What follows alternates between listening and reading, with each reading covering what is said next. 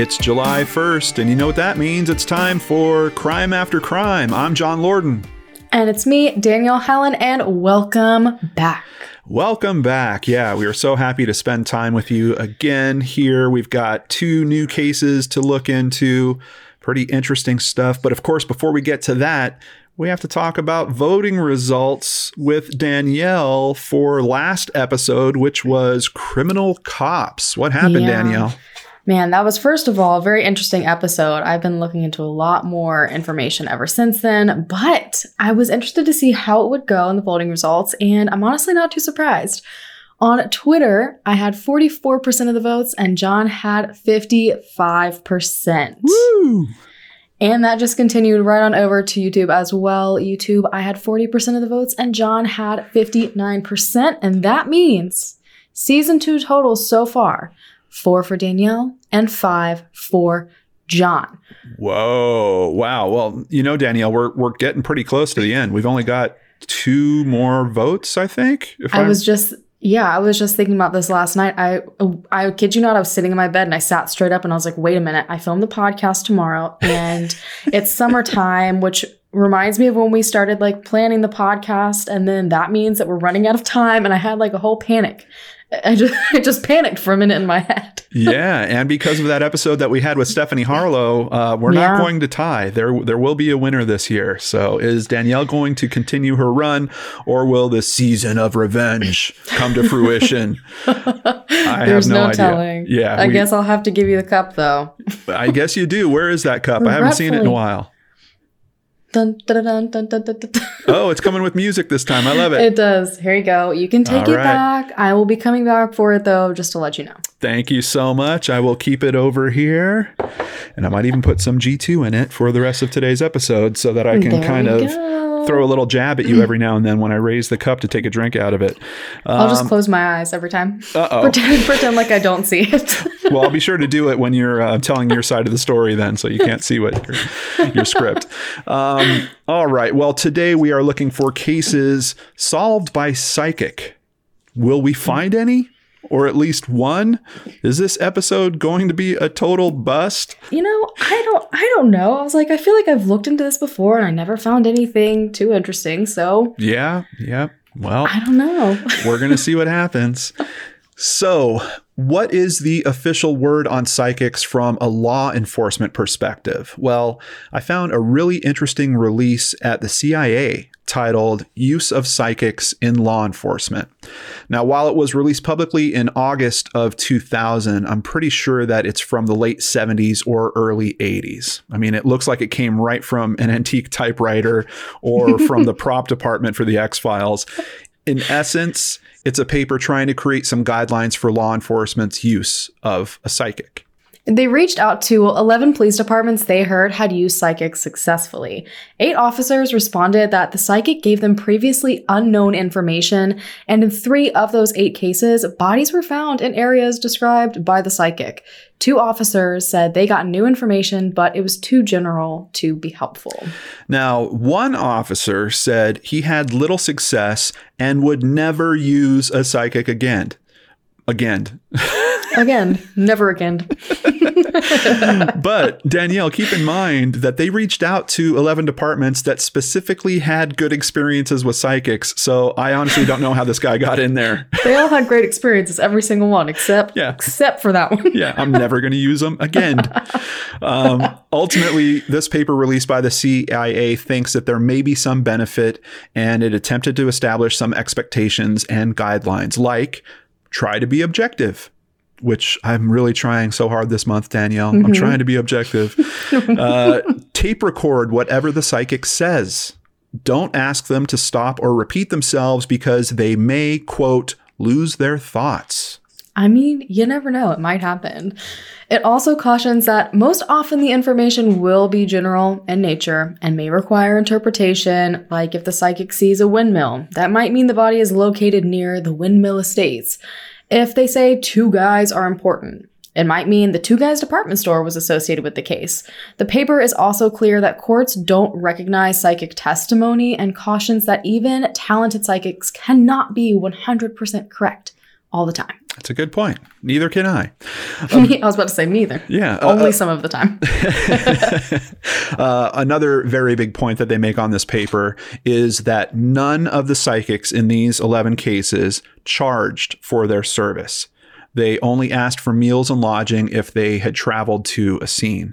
In 2015, UK's College of Policing released a draft of their documentation on using psychics for missing persons cases, and they also made a bit of a similar point. Here's a quote from it These contacts usually come from well intentioned people, but the motive of the individual should always be ascertained, especially where financial gain is included. Uh, crime after crime listeners, please keep that in mind for when we get to my story in particular. But now it's time to hear Danelle's. It must have been easy for you to find a story, right, Danelle?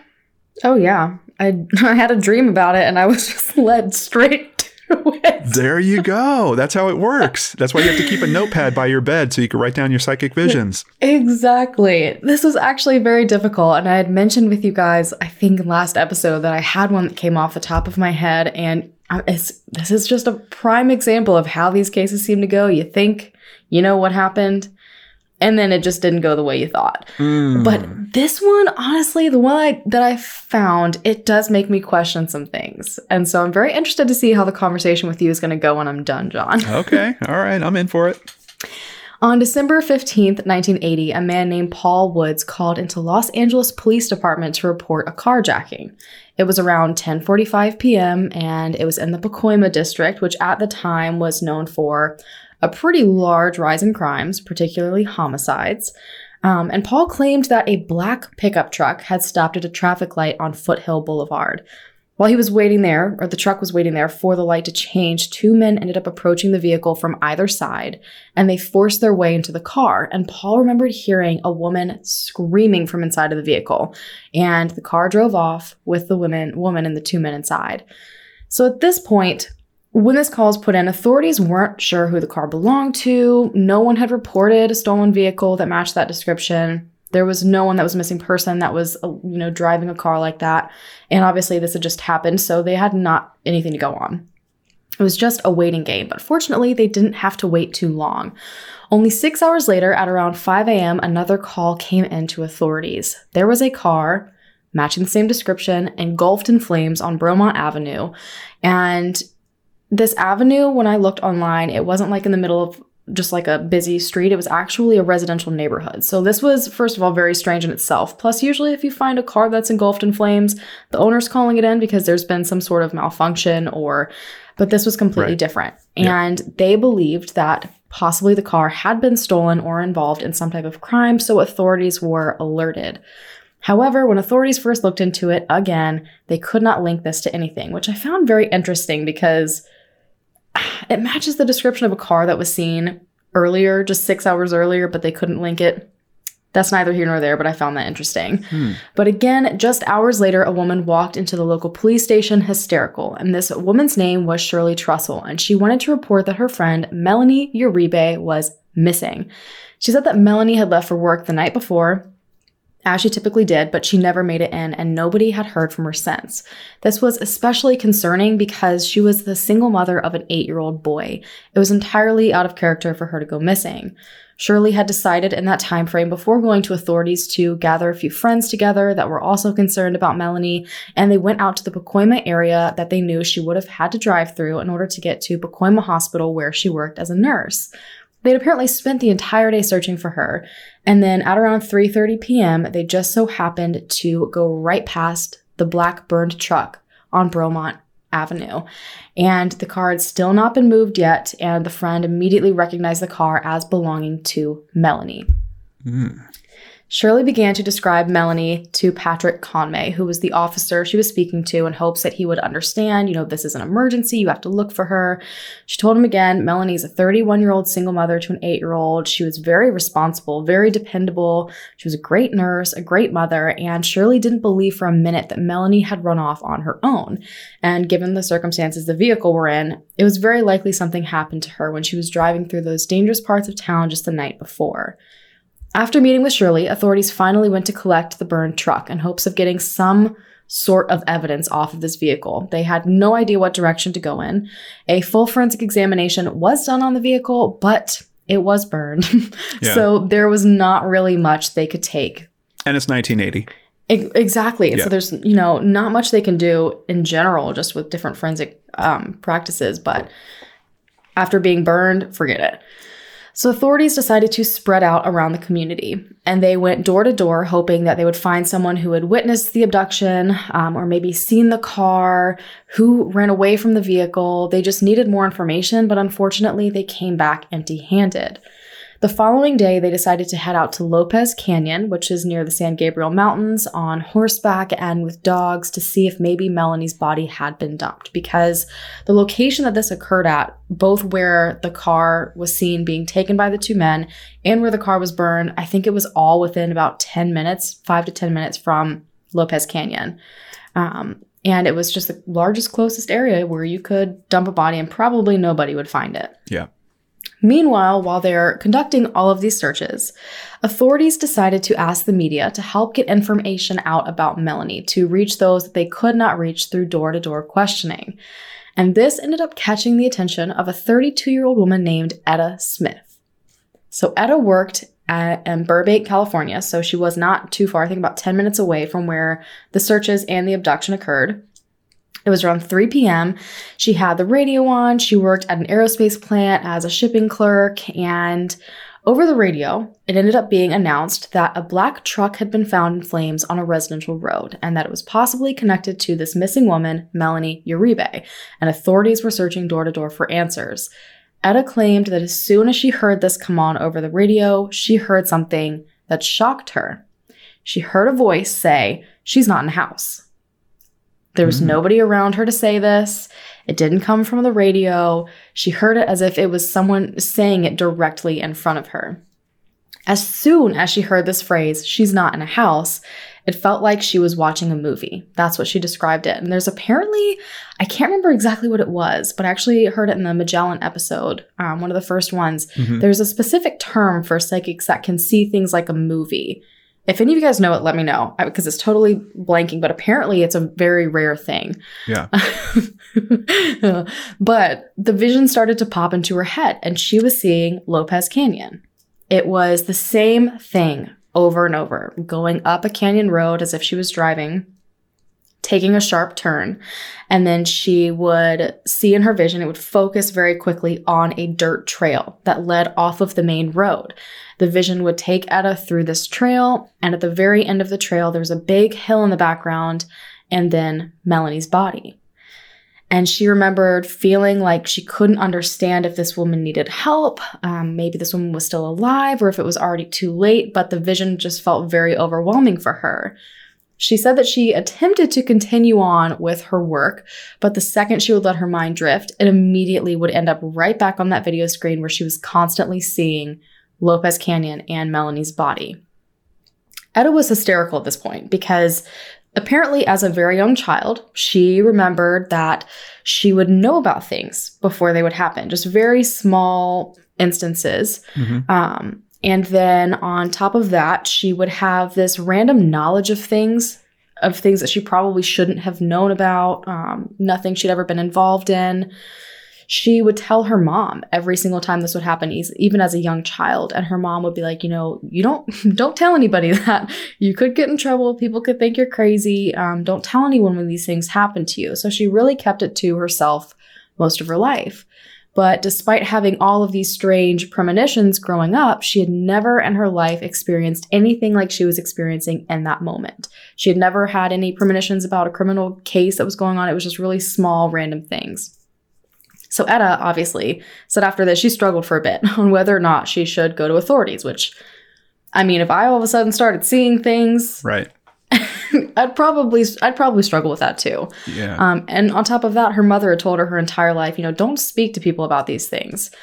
Um, but she felt like she had to say something. She knew that she was going to sound crazy if she went and reported this, but she also knew that she could not go to sleep at night knowing that she could potentially have information and just not report it. It was one of those situations where this could be absolutely nothing, but what if it's not? So Etta decided to risk looking absolutely insane and go straight to the police station to speak with a detective. When she arrived, she spoke with a detective named Lee Ryan about what she'd been seeing. She was actually able to directly pinpoint on a map where she believed, based on the visions, Melanie's body was. And authorities said, you know, we'll check into that and simply dismissed her. But Etta could not shake the visions she was continuing to have. They just kept on coming and kept getting more intense. And by the time she got home, her entire family noticed something is wrong. She is not herself. She decided she decided to speak to them about it. Um, I think she had an eight-year-old daughter and a nine-year-old son, and I believe her cousin was there with her family at the time. And she was just telling them, you know, she just saw these visions. She went to the police department about it. And she said that she couldn't sit back any longer because she didn't know if they were actually going to go check. So she wanted to go check the area for herself. Mm. Interesting. Mm-hmm. Etta hopped in her car along with her two children and her cousin and headed out to Lopez Canyon. Meanwhile, Lee Ryan, who had spoken with Etta about her vision, he decided to get in contact with Patrick Conmay, who originally spoke to Melanie's friend the day prior. And he told him this story of this woman coming in, claiming to know all these things. And they weren't really sure what to think about this psychic vision, um, if they should believe it or, you know, check into it, or maybe she's just making things up. Is she possibly involved? And they had no idea the call that they were going to receive within 30 minutes. Etta drove up to the canyon and told her children, You guys need to look out on either side, look for any sign of a struggle, look for signs of this woman, um, and look for signs of things that I saw in my vision. And she, meanwhile, was driving and looking for the same things herself. And once they made it to the very top of the canyon, Etta was devastated because nothing she saw was ringing any bells. But she was still having this very overwhelming feeling of, at this point, it had changed from visions to being close to Melanie. She felt like she's got to be here. I can feel her here. So she didn't want to give up. They continued up and down the canyon road in search of Melanie, and then all of a sudden, something caught at his eye. There was an area on the road where it widened, and it was one of the only places along the canyon road where you could pull over if you needed to. hmm There was tire tracks on both sides of the road, as if someone pulled over, turned around, and then left again. So she pulled over to the side of the road, walked over to these tracks, and laid her hand down on them and said that she immediately felt an overwhelming sense of fear and pain. She didn't see anything more, she didn't hear anything, she just felt um, what she believed is what Melanie felt. They decided to continue further down the road. They didn't make it very far, and then Etta's daughter also saw something. Out of the corner of her eye, she saw what she thought was some clothing. So they decided to pull over. They got out of the car, and just like that, Etta noticed a trail. Exactly like the trail that she had seen in her vision. And her son even describes it in one documentary. He said it was the strangest feeling he'd ever felt because it didn't feel like a normal trail. He said it reminded him of like when you're walking down the aisle of a church with pews on the side because the trees were just so perfectly like up and wrapping around. Yeah. And when they got to the other side of this small trail, there was a body. Now, since Etta had never seen Melanie before, didn't know her, she wasn't sure if this was the missing mom, but she quickly looked over the body and noticed the nursing shoes. And this had been released on the radio show, so she knew pretty much exactly who she had found. They all, in a panic, raced back to the car to drive down the canyon and they were headed straight to the police station. But the police got to them first. they had actually sent an officer out to this location after what Etta had told them, and he was making his way up the canyon as they were coming down. Uh oh. They told him, you know, she said, I couldn't wait. I had to check to see. I couldn't shake this feeling, and we found her body. So they ended up taking him to her, and then Patrick Conmay, the investigator, decided to go out to the scene and said Etta needs to be brought in to be questioned. Yeah. Makes sense. I mean, Yeah, I mean, after all, she found the body after just earlier saying she knew where the bo- where the body was. right. Um, so while that's all happening, Melanie's body was taken to a coroner, and they concluded that she had been murdered with the rock, a rock the size of probably a volleyball. So it was very violent. Um, meanwhile, Etta was being questioned for hours, and police were not at all believing that she found Melanie's body through some vision. They were accusing her of committing this crime herself because, I mean, how else would some random person find a body within an hour of speaking to authorities about finding the body? Authorities had been searching for two days. They had been on horseback in the same, not the same exact area, but through Lopez Canyon, which is decently large from what I saw on Google Maps. Um, and they even brought dogs, and they had found no sign of Melanie. The detection, the detectives questioning her became so irritated with her because she kept sticking to her story that they started throwing chairs and they were screaming at her. They were very frustrated and angry. And she tried really hard to convince them, but it just wasn't working. So she's like, you know what? Forget it. I'll take a polygraph. And she thinks at this point, you know, I'll pass this with flying colors because I had these visions. And they're thinking, oh, she's not going to pass this. And cliffhanger, she failed it. what? She failed it. Wow. So they decided to bring in her children. They, this was terrible in my personal opinion, but they sweetened the kids up. They gave them lollipops and were really sweet to them, asked them what happened that day, how they discovered the body.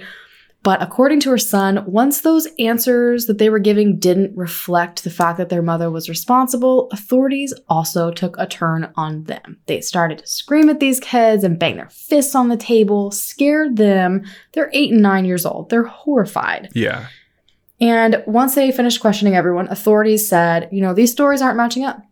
All these people, you know, it's changing from, you know, when exactly they found the body, who saw the body first, who saw things out the window so Etta was arrested for the murder of Melanie Uribe. And she was taken to jail. She was immediately strip searched. She was immediately cavity searched. Absolutely traumatized. She just had chairs thrown at her.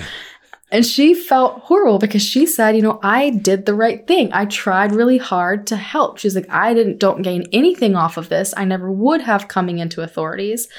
She had no idea that she was going to end up being held responsible for the murder of this young woman.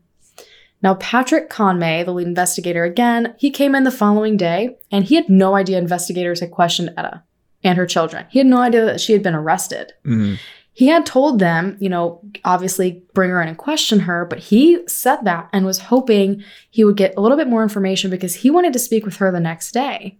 He didn't believe that she was responsible. He said there was never a moment in time where he thought she, in any way, shape, or form, was connected to the crime. And he was angry. Yeah. He attempted to have her released, but there was obviously not many ways to do that other than finding out who was actually responsible. So he felt horrible because he was the one who said, bring her in for questioning.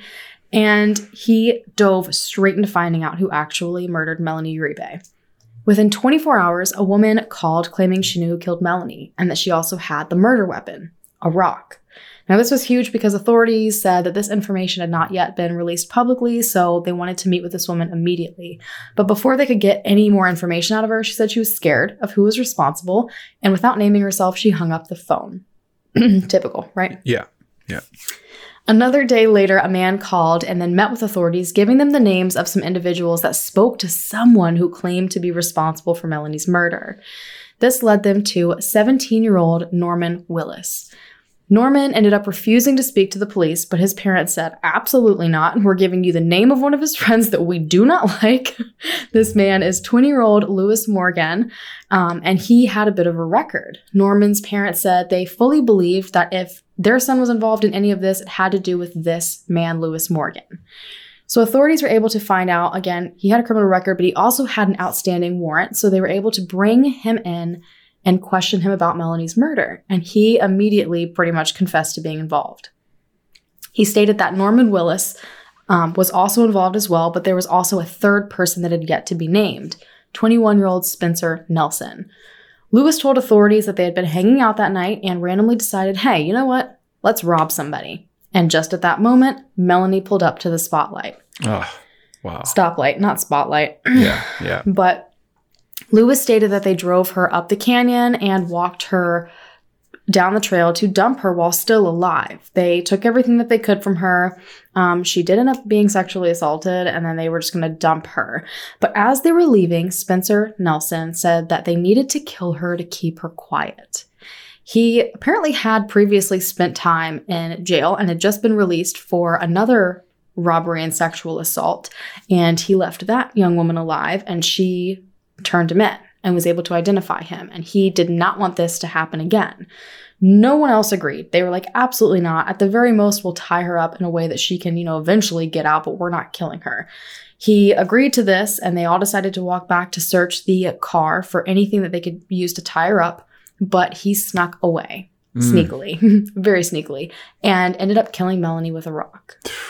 Terrible. He then decided to take the rock with him, and they set the car on fire, left the rock in a gutter by Lewis Morgan's girlfriend's house, and this man took them straight to where the rock was left, but it was gone. But Patrick Conmay was like, you know what? Two and two together, I bet you money. It was the girlfriend that called about this rock. right. So he ended up going to her house and confronting her, and she admitted it and said she would go get the rock where she hid it and she would be right back. And she, sure enough, I think after about 20 minutes, came back with a, um, a little bag with a rock in it. They had their murder weapon. The three men ended up being charged and convicted with first degree murder, accessory to murder, sexual assault, and kidnapping, and they were all sentenced to life in prison. But then that leaves Etta. hmm Etta had not been responsible for the murder of Melanie. Her visions had to have been real. I mean, after all, she was able to take herself directly within 30 minutes of, I think, leaving the no, leaving her home. She found the body. Right. So on December 21st, after a few days of being in jail, after ending up with dysentery, after being absolutely humiliated, stripped down, a bunch of terrible things, she was released. But authorities never said a thing to her. They didn't apologize to her for wrongfully arresting her. They didn't talk to her again about how on earth she managed to know where Melanie's body was. So a year later, she ended up suing them because authorities had arrested her on probable cause because of a psychic vision. And her attorney said, that's absolute crap. They had no real evidence um, after only a few hours of questioning her, and she ended up being successful in her lawsuit. So while many people still speculate if she really did have these visions or if maybe she just got lucky while playing detective, Right. authorities have stated that this actually changed them into believers. Patrick Conmay, he says he fully believes it at this point. Hmm. She had absolutely no connection with Melanie whatsoever when they looked deeper into it. Um, and the information she gave authorities immediately after leaving work couldn't be explained any other way. Yeah. And a huge thank you to the episode Suddenly Psychics, jamesblatt.com, and people.com for articles in regards to this ridiculous case.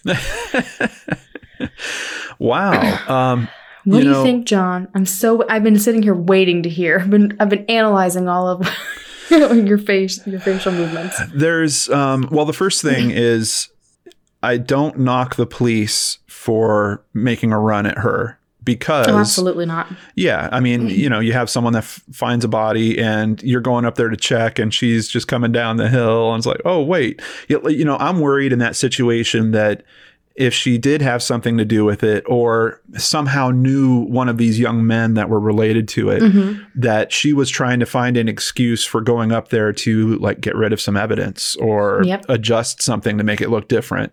Um, so I don't really. And and did she only come down like would she have actually gone to the police department or did she only say something because a police happened to catch her there?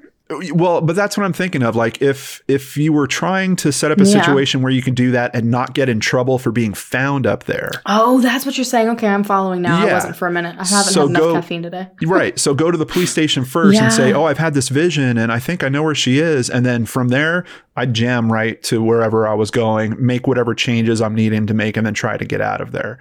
Um I I don't hadn't know. even thought about it that way. Yeah, I don't know that that's really what's going on here. I'm just I'm just trying to look at it from the police's perspective. The other thing is she's not a psychic. Like she doesn't have a storefront. She doesn't do Yeah. readings for people. She has no previous experience, at least that we know of, to support. Mm-hmm. I mean, yes, we, we know the backstory now about her being a child and, and Yeah. having some answers come to her. Um, th- there is something that's really unique about this case in that I do believe that people can get I don't know if visions is the right term, but I think we've all had those moments where it's like I know exactly who's calling me right now. And you pick up the phone. And I mean, this is before cell phones. Yeah. This, this used to happen sometimes where like I would say, Oh my God, my friend's about to call. And the phone would ring and I go pick it up and it's your mm-hmm. friend. And there's just things you just can't explain that Yeah, sometimes. exactly. So that's kind of where I'm at with this story. I'm wondering if this is, and I think she even claims that that this she's not a psychic necessarily she's Yeah. someone that had a very unusual experience happen to her Mhm. And I think she's had like I think she was on that one show that I spoke about, um, suddenly psychic. But after that, I think she's even had people like approach her about things, and she, I think she said like she has people that are like, oh, could you give me information on this, like as a joke, and she Right. won't do it. Yeah And she said she'd never experienced anything like that before. And Yeah. but that is what I found very interesting is the fact that, you know, you look into a lot of these cases and it seems like you see a very clear motive in it almost. A lot of these people want to charge people or they want to you know, they want fame from it. They want people to be very interested in them. And since they're psychic, it's like they don't ever have to actually prove anything. Right. Because, you know, they get to be general and say all these things. But um, that's what I think caught my attention with this case in particular. And this is actually a very well known case, yeah um, probably the most well known that a lot of people question because they're like, this woman literally just, I mean, she was at work, they knew she was at work, and then all of a sudden she just had this crazy vision. But what also is interesting about it, there's there's two other points for me. One of them is when she does go looking, the methods that you're hearing, at least in how you've told us the story, are regular investigation methods. She Exactly. has her, her kids, they're driving around, her kids are looking for things, she's looking for things. So at some point you have to wonder, okay, what prompted them to go to this area in particular? Um, did she was she familiar with this area before? How did she even give the map to the police? There's a lot of questions that kind of spin off of of that. And the other thing is, if you told this same exact story and removed her and remove the discovery of the body, this case gets solved. Exactly. So it really, I mean, yes, you know, it's it's it certainly gives me warm fuzzies to think about uh, someone's body being found and taken Mhm. out of the wilderness and a, a proper burial and all those good things. But effectively, does it really? Did it really solve the case? Does it really impact the case in a significant way? I don't know. I don't know either because if you think about it as well, there were there were people that were talking. These people that did commit the crime, they were telling people about it. Right. So whereas I could maybe understand how this was very very helpful because ah, in situations like that especially bodies are going to deteriorate very fast Yeah. and a lot of evidence could be gone. Yeah. They already took the murder weapon with them, which the girlfriend apparently went and hid, which is like a whole other story. Right. Um, but because they the people were already talking within two days, I absolutely think this would have been solved regardless. Yeah. But I found it. I but I did I did find it so fascinating though. But when when you were speaking about the fact that it was very regular investigative skills that were being used, that was the one thing that really hung me up on this because I don't know. I tiptoe on the borderline of thinking, you know, I believe in some of this stuff. I really do. I'm a crazy nut. I'm surrounded by crystals and sage all the time and my plants. I talk to them. It's great. Yeah. Yeah. But but I mean, one thing that did get to me is even authorities right off the bat were like, okay, so let's think about it this way. She's caught here on this road in her car. They get in. Her her car is found burned. I think not even five minutes up the road. You take one right, you're in Lopez Canyon. Right. So like it would be kind of what I think even common sense would tell you they're not going to dump this body anywhere around here because it's you know it's a very populated area. All they had to do was make one turn, drive up Lopez Canyon, and I mean yeah, it's to me I do think it's kind of a common sense thing. So if she heard it and was just particularly invested in helping to find this woman, Yeah. you know I could see how it could be one of those things because I mean This all whole have to do is go up community that road, we're yeah. in is people that are trying to help in those ways. exactly Yeah. Yeah. So I don't know. It's so difficult. well, um, keep it in mind, especially the investigation techniques, because that's going to come up again once we get to my story. But right now, we've got to take a quick break. We'll be right back. I've been using HelloFresh for months, and cooking at home has never been so easy, fun, and delicious. HelloFresh delivers a box right to my door with step by step recipes and pre measured ingredients, everything that I need to pull together a delicious meal in about 30 minutes. I have made the best dishes of my life and I'm not exaggerating, using HelloFresh. Just ask my wife. Seriously, thank you, HelloFresh. It's been amazing. we have had salsa verde enchiladas, you guys. They're absolutely amazing. And it was also great knowing that they kept my allergies in mind and completely out of my meals. They want to help make your life easier. Easily change your delivery days, food preferences, and even skip a week if you need to. You can also add extra meals, lunches, tasty sides. There's all kinds of stuff you can add to your order. Plus, HelloFresh is now from $5.66 per serving. Also, right now, instead of just skipping, you can also choose to donate your food to someone in need, which I thought was absolutely awesome. I do too. HelloFresh has a great offer for our listeners. Go to HelloFresh.com forward slash crime after crime 10 and use code crime after crime 10 for 10 free meals, including free shipping. You heard that right. Go to HelloFresh.com forward slash crime after crime 10 right now and use code crime after crime 10, and you will get 10 free meals, including free shipping. Free food, sign me up. Try HelloFresh, America's number one meal kit today. Are you still paying inflated prices and hidden fees to one of those big guys when you could be paying just 15 bucks a month with Mint Mobile? Knock it off. With Mint Mobile, you get great network coverage at literally a fraction of the cost. The activation process is easy with just a few minutes of your time. You can save literally hundreds of dollars a year. I tried two phones side by side, one on my old service and the other on Mint Mobile. Connection strength, sound quality, even internet speeds were identical. They keep their costs down by handling everything online and then pass the savings on to you. The future of wireless cell phone service is finally here. Every plan comes with unlimited nationwide talk and text. Don't pay for unlimited data that you're not using. Find the perfect size data plan. Choose between 3, 8, or 12 gigabytes of 4G LTE data. The average American only uses 4 to 5 gigs monthly. You can also bring your old phone number over to Mint Mobile. To get your new wireless plan for just 15 bucks a month and get the plan shipped to your door for free, go to mintmobile.com slash crime after crime. That's mintmobile.com slash crime after crime. Cut your wireless bill to 15 bucks a month at mintmobile.com slash crime after crime. Ditch that old wireless bill and start saving with Mint Mobile. Looking for another amazing true crime podcast? From the Los Angeles Times comes It Was Simple, the Betty Broderick murders. Hosted by award winning writer and reporter Patt Morrison, Betty Broderick thought she had the perfect life and the perfect marriage, until one day in 1989 it all came crashing down. The once traditional housewife murdered her ex husband and his new wife. This is a case that grabbed the nation, spawned several books and even a TV movie. Now you can hear all the critical and controversial points drilled into one by one divorce, family, insanity female powerlessness, and wealth, the good, bad, and very ugly sides of the American dream. Wait until you hear how she carried all this out and the haunting last words of her husband. Veteran reporter Patt Morrison will give you all those details and much more, including why, after 30 years, five bullets, two coffins, and one California inmate, we just can't look away from Betty Broderick. Every binge worthy episode of It Was Simple, The Betty Broderick Murders is available now, so check it out today wherever you listen to your favorite podcasts.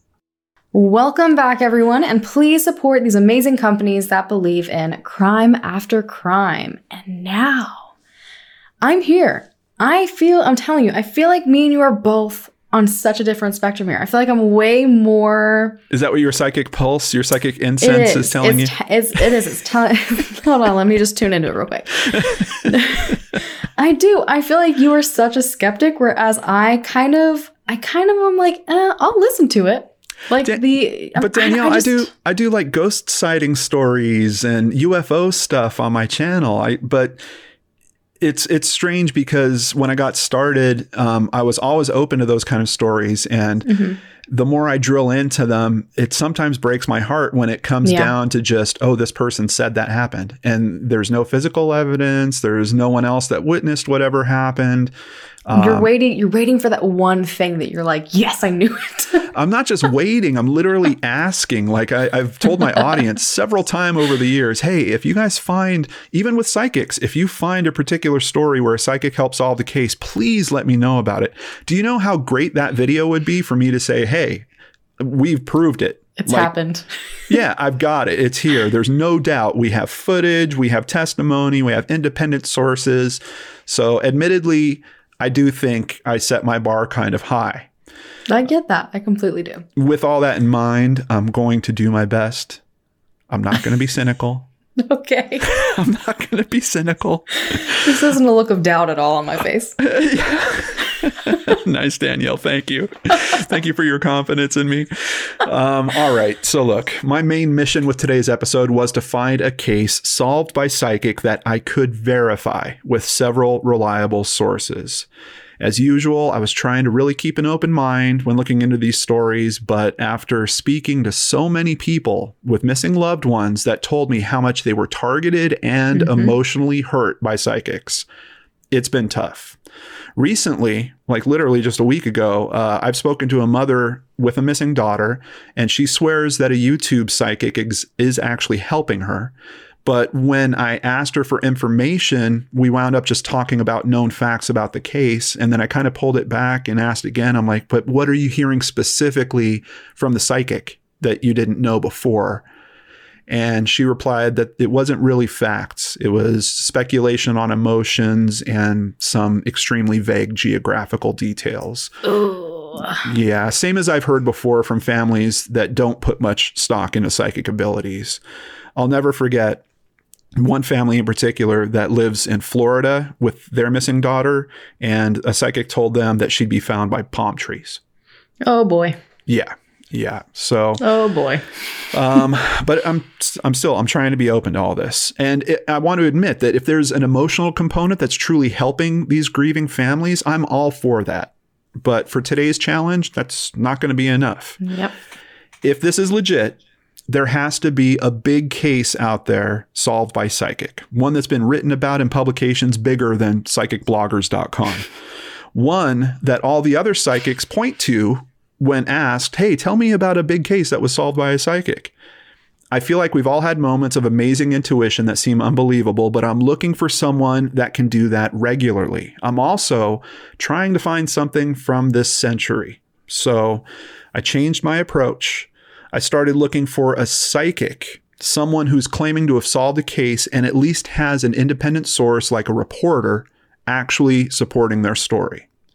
Maybe someone that's been featured on several national television shows, newspapers, and even recently started their own podcast. Buckle up, mm. Danelle. Oh boy, I'm so interested to hear this. In 2016, Andrea Peyser wrote an article for the New York Post titled Meet the Psychic Who Uses Gift to Solve FBI Cold Cases. And I thought I would win this month. I just read off the article title. sure you of it. kidding me? Yeah, done. Done. Done. This article introduced me to Troy Griffin. According to his website, psychicmediumtroy.com, Troy is a, you guessed it, psychic medium, but he's also a life coach. And he's been featured on ABC News Nightline, Fox News, ID, which his website thinks stands for Investigations Discover, uh, the CW San Diego. Uh, he's also been on People Magazine, Vice, the Kansas Wichita Eagle, the Denver Post, Westword, and several local radio stations. His site claims he's a psychic investigator with consultation on more than 600 missing person and cold cases, and his work has taken him throughout the United States, Canada, the UK, Germany, and Australia. Interestingly, on an interview with ABC News in 2017, he states it was actually 100 cases worked over six years. And when asked this specific question, quote, do you know what the percentage rate is in terms of? He replies, on the cases I work, 18 to 20%. So I wish I knew the rest of her question. I think that Mhm. was, I don't think it was even clever editing. I think they were trying to cut it off for some reason. Oh, on purpose. Yeah, I'm assuming that she was asking about success rate. Yeah, that's what I would assume as well. The interviewer then replies to him, Well, some people would say that's kind of low. And Troy responded, When you look at murder cases and unsolved missing persons, there are very few percentage that actually get solved. So, Danelle, I have to ask you here. Um, for me, you know, I do updates regularly on missing persons cases that I've covered. And if I took credit for those cases, uh, I would say I'm probably around 20% of those cases also being solved. Yeah. Doesn't that sound that. about right? Of the stuff That that, we cover? Yeah, like 15 to 20, you're going to have some significant update, person being found Yeah. or charges or something like that. I agree with that. Um, Troy says that he's also known about his intuitive ability since the age of 12. But in his mid 40s, he had a vision of his friend Diana getting into a car accident and he told her about it. Well, that totally saved her, right? Nope. I don't know, and I don't know if I'd want to be told that.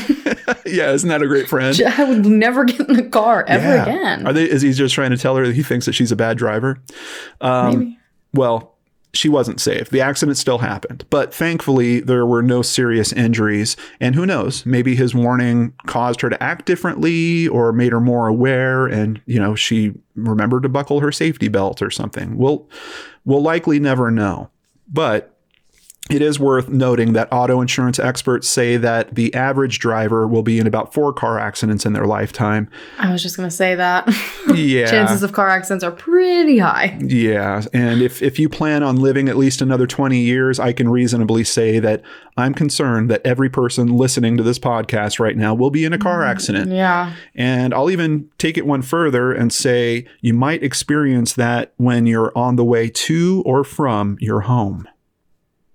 Am I ready to be a psychic, Danelle? I think you might be. I think so. When this happens to someone, I'm immediately being like, John, he said it. He did it. John, help. I'm gonna start I'm gonna call you and be like, you you you knew. Listeners, I want you to tweet me. I want you to tweet me when it happens. And let me apologize in advance for being right. Um, the, the New York Post article continues to mainly detail two cases. And thankfully, they've both at least happened in this century. One of a missing mother of three from Georgia named Ashley Jones. Police suspected a drug overdose and had some good reason to think that she was on drugs. She walked off without shoes through broken glass. Mm-hmm. Her body was found a month later by a hiker, and toxicology tests were inconclusive. Psychic Troy Griffin was in contact with the missing woman's mother and told her that he didn't believe it. He suspected a, partic- a particular man. To quote the article, a man who Griffin suspected was involved in her death was arrested and charged in an unrelated kidnapping. The case of Ashley Jones remains open. So we have no name for the man, no name for the victim of the unrelated Okay. kidnapping, and no impact to the case whatsoever. And that case happened four years ago.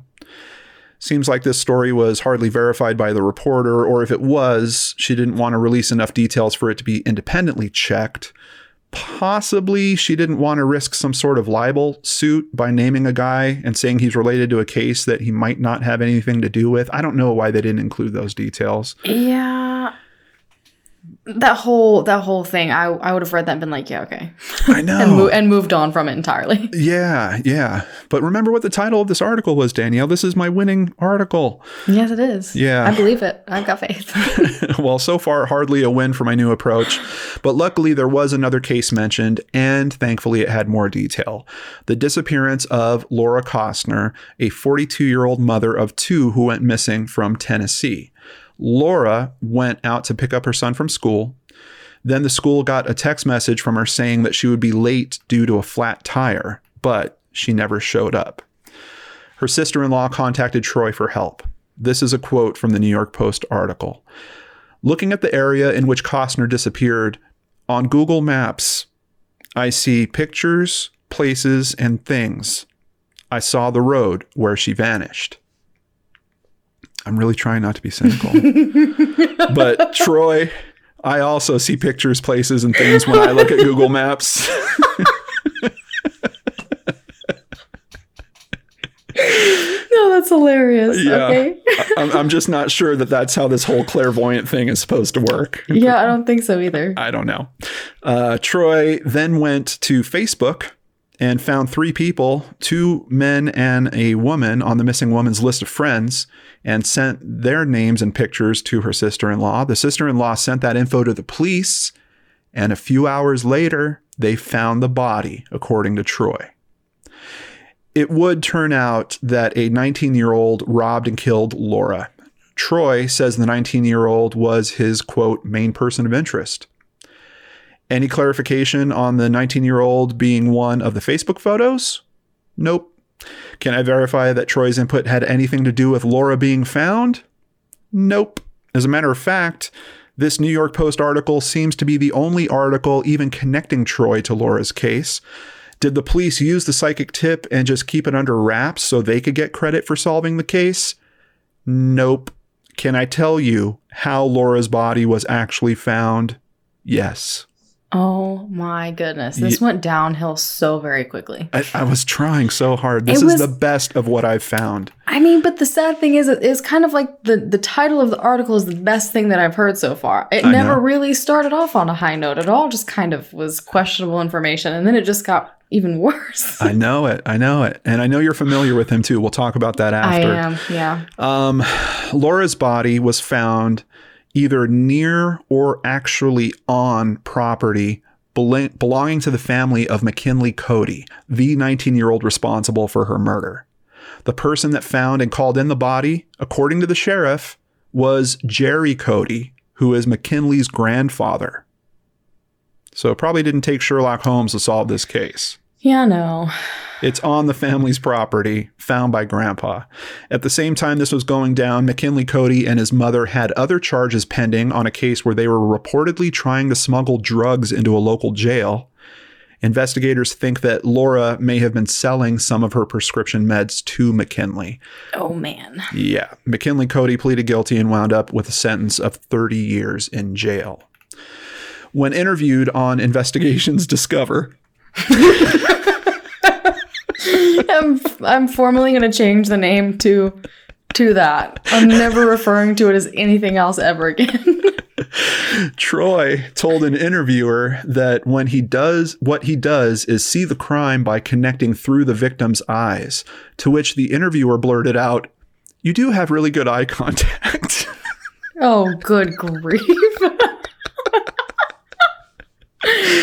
I don't think that that was what he was talking about, but I don't think so either. yeah. He then continued to detail that he goes to the last known location on Google Maps and he lets the maps guide him. He also tells a bit of a different story about how he got his start in this interview. He's saying that someone asked him if he was a psychic, like he was at a store somewhere. Someone asked him if he was a psychic, and he just said yes. And it was surprising him that these words were coming out of his mouth. They asked him about a missing persons case, and he gave them all sorts of detail, including the body's location. Um, but in his retelling of that story, once again, we don't get any names, no details, nothing that I could use to verify those claims. He then goes into a few other cases while he's being interviewed by Investigations Discover. um, he does go into names and details on those. One of them is the case that you know about. Um, Yeah. but, but they're currently unsolved. And he just honestly, to me, sounds like any other true crime YouTuber or podcaster. He ref- he refers to research that he does using his Google Maps Ouija board, and even mentions Gray.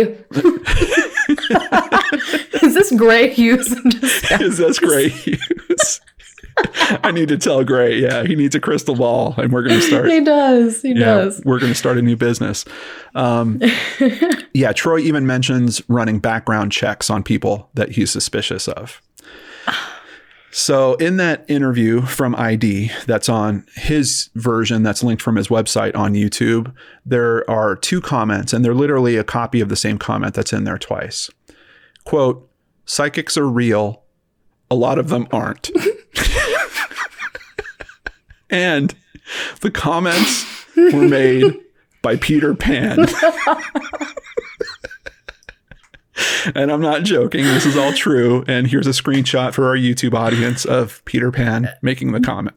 There are so many different phrases from this entire episode that I'm using for the rest of my life. And just to bring myself back to this moment of absolute absurdity. Oh my goodness. I, I think I'm failing at the cynical thing. I'm really, I'm not even We- trying anymore. Look, I started it. I was the first one to crack a laugh. I was. But but this is like past the line of just being Mm, okay. And this, and I mean, this guy gets press. He gets press all over the place. That's why I was looking. I was like, I want to find someone where there's sources talking about them. We can check this stuff. Um, and he is being talked about, but it's But it's upsetting because there's he's being spoken about, but not a single person can really seem to say a name or back up anything he's saying. It's just Yeah. all taking his word for it, which no wonder he's getting press because once one person starts doing that, everyone's just immediately is going to blindly follow, and then Yeah.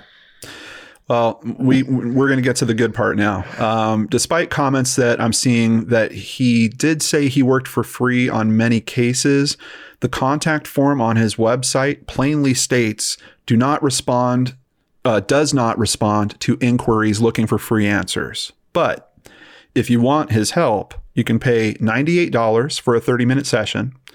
$125 for a case review. And it's clear that that's only a review, not a full investigation.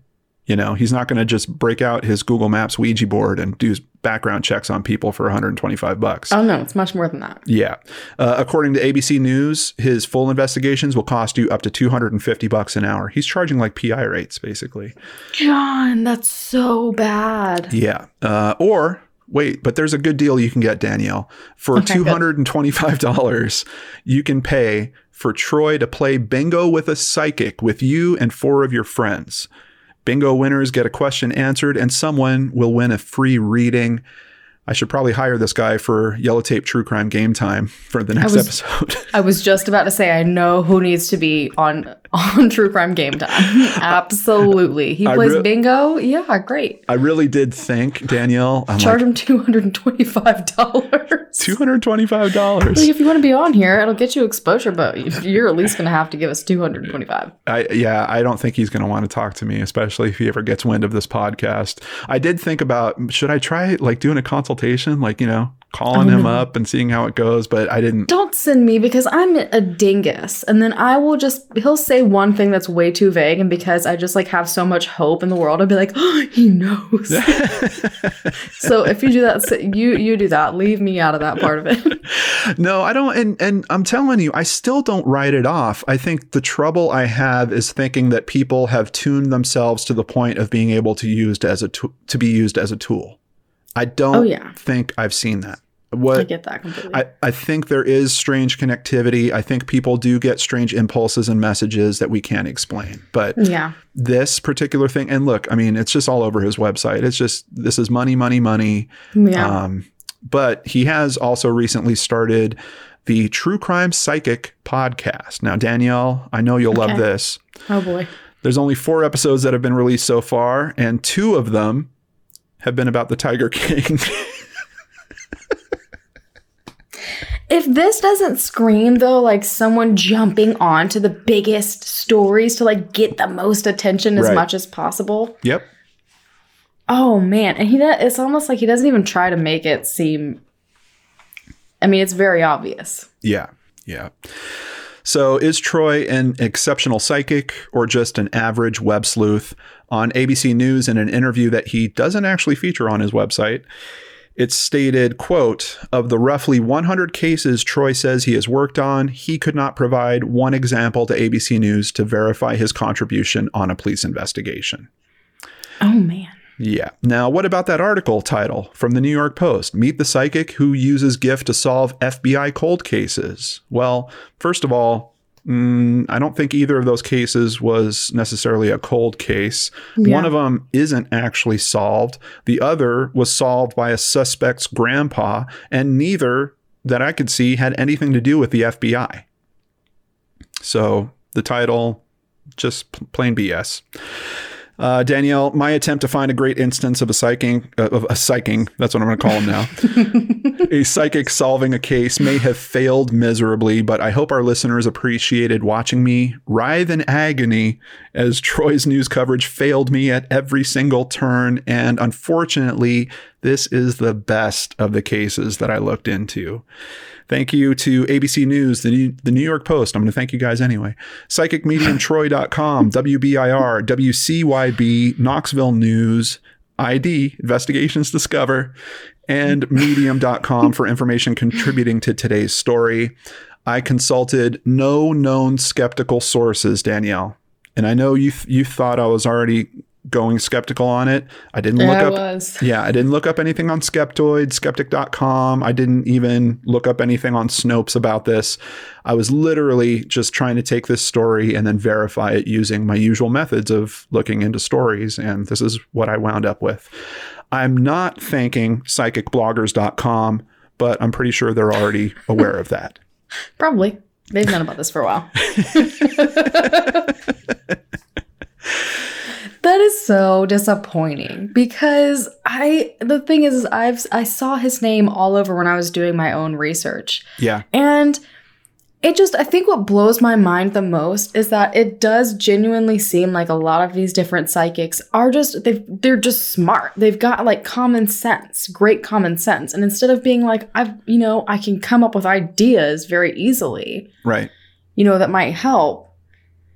It's like they have to go some wild way with it to get like the most attention they possibly can, which is unfortunate because I'm right there with you. I feel like we do have these moments where things may happen that we can't explain. Yeah. For instance, me and my sister, without fail, every single time I go to text her, she texts me at the exact same time. Right. Right.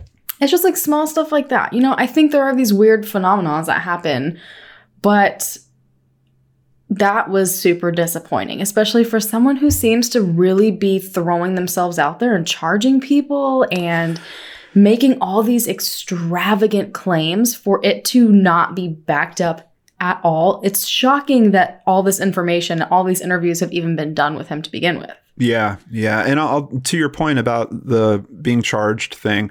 I occasionally have people reach out to me that are like, "Can I get you to cover this case, and how much would it cost, or Oh how much can I pay you to do this?" And it never, I've never entertained it. It has never occurred to me to try No. to charge people in that direction. No. I've had people I've I've told about my um, website that I've put together for missing Mhm. persons tips. And they're like, well, why don't you write that in a book and then you can sell the book? I'm like, because I don't want it to be sold. I want people to be able to get this information for free because they need the help. Exactly. So to think of someone, you know, first of all, if I had a talent like that, I'm not going to waste any time being a life coach. I'd be working every single case that I could, helping as many people as possible. I was going to ask about that whole life coach thing. It's yeah, it's just weird. I mean, I mean, come on, man. You, you can solve cases, you can help find missing persons, and you're going to spin off a life coach business. What kind of sense does this make? Um, exactly. it just makes me feel like it was just like a whole bunch of grasping at opportunity and like hanging on for dear life and then seeing where different opportunities would spiral him and where they could land him and how he could go from there, Right. Right. which is really, really disappointing.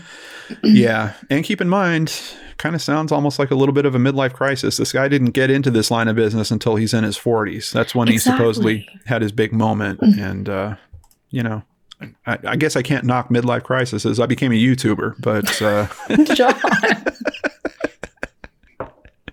here I am doing crime after My- crime. A midlife crisis turned out great. That's right. I can't knock it. Um, we are running out of time, but we did want to share a couple of other stories with you. And I know you guys are probably thinking, well, John's completely biased at this point. And I just want to say, curse you, Troy Griffin, for shattering my beliefs. exactly. Way to go, Troy. Yeah. Um, but let's jump into a couple here. Uh, there's a very popular thing that happened. Danelle, why don't you Oh, tell us about uh, the good old Montel Williams show? Oh boy. So on the Montel Williams show, and I feel like a lot of you guys are already knowing exactly where this is going. Yeah. Famed psychic Sylvia Browne told the mother of missing girl Amanda Berry that she felt that Amanda was no longer alive. Amanda's mother ended up dying, thinking that her daughter was dead. And then, what happened several years later? Amanda Berry was able to escape the home of Ariel Castro and help the two other women held captive in there with her out as well. Um, they all were freed, every single one of them. And her mom died, thinking that she had died because of what Sylvia said.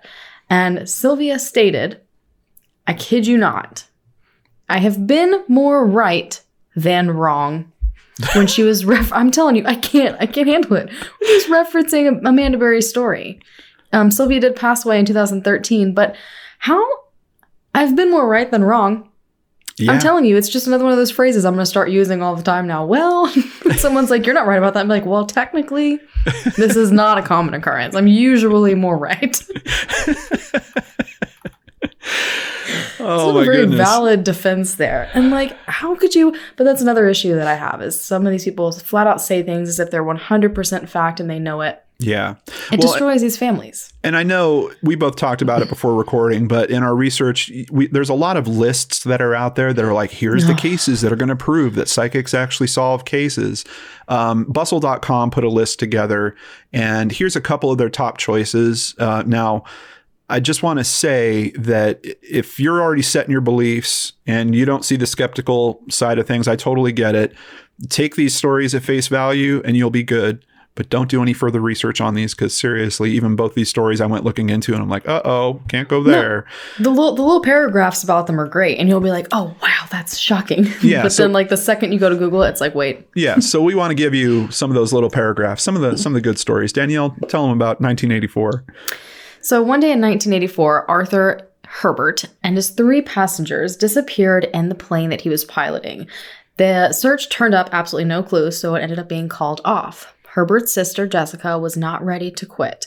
She enlisted the help of psychic detective Noreen, is it Renier? Yeah. That's how I'm going to pronounce it, mm-hmm. who gave her the exact coordinates of the crash site, in addition to details of Herbert's final moments. Isn't that awesome? That's Don't look it up for yourselves. it's that's a crazy story. Just don't Google it. That's right. And definitely don't pay any, any attention to federal No. judges that comment about Noreen or her skills. Don't do it. Uh, or visit her extra website. We won't go there either. Yeah. Uh, Penny Serra was murdered on July 16th, 1973, and police were unsuccessful in finding her killer. They turned to a psychic named Pasquarella Downey. Downey told them that they wouldn't find Serra's murderer right away, but to look for a mechanic whose name started with an E. She predicted that they would connect him to the murder by blood.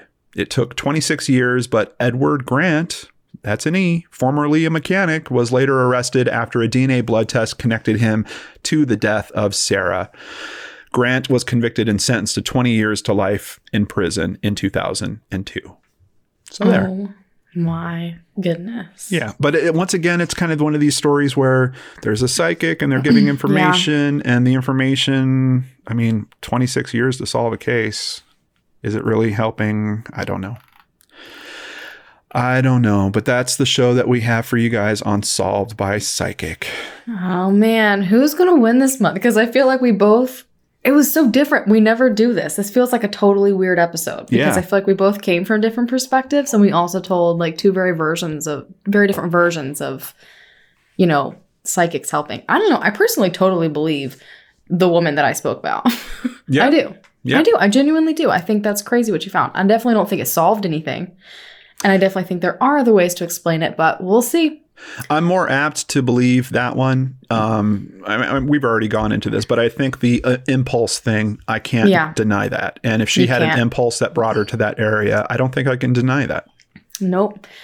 We'll see. So, guys, who's going to win this month? You get to vote who had the best solved by psychic or John's not quite solved by psychic story. Which one? you guys pick. That's right. You'll be able to vote at our Twitter account at Crime After Pod for seven days after the episode drops, or You guys can also head over to www.crimeaftercrimepodcast.com and vote there since they've taken away the lovely voting feature this month. But you guys can still go to the link in the description box below to hit that um, link, and there's still going to be an I. It'll just link you to the, The website. website. Yeah. And that's where you can vote. Yeah. Uh, also at Crime After Crime Podcast, you can find all the links you'll ever need for our show, including where to find more content by Danielle and myself, how to suggest show topics, join our Patreon, or shop our Teespring store, where you can be a winner every month with your own Crime After Crime mug. And as always, thank you so much to our patrons. You guys get to enjoy a lovely Patreon special segment monthly. This past month was actually a whole lot of fun. It's one of my favorite ones we've done in a while. Um, and you also get a personal shout out in an upcoming Patreon special. That's right. So, what's coming up for our next episode, August 1st, 2020? Worst date ever. Now, what does that mean? We're looking for a date where a crime occurred. What do you think, Yes. Danelle? This could go so many different ways. Yeah. So many different ways. So I'm interested. I'm interested to see. This show is produced and hosted by the amazing Danelle Hallen and the wonderful John Lorden. If you enjoyed the show, please rate or review us on whatever platform you found us on. And the best way you can help us is to tell others, tell your friends, tell your family that you love Crime After Crime and they need to check it out. We'll see you guys next time. Bye bye.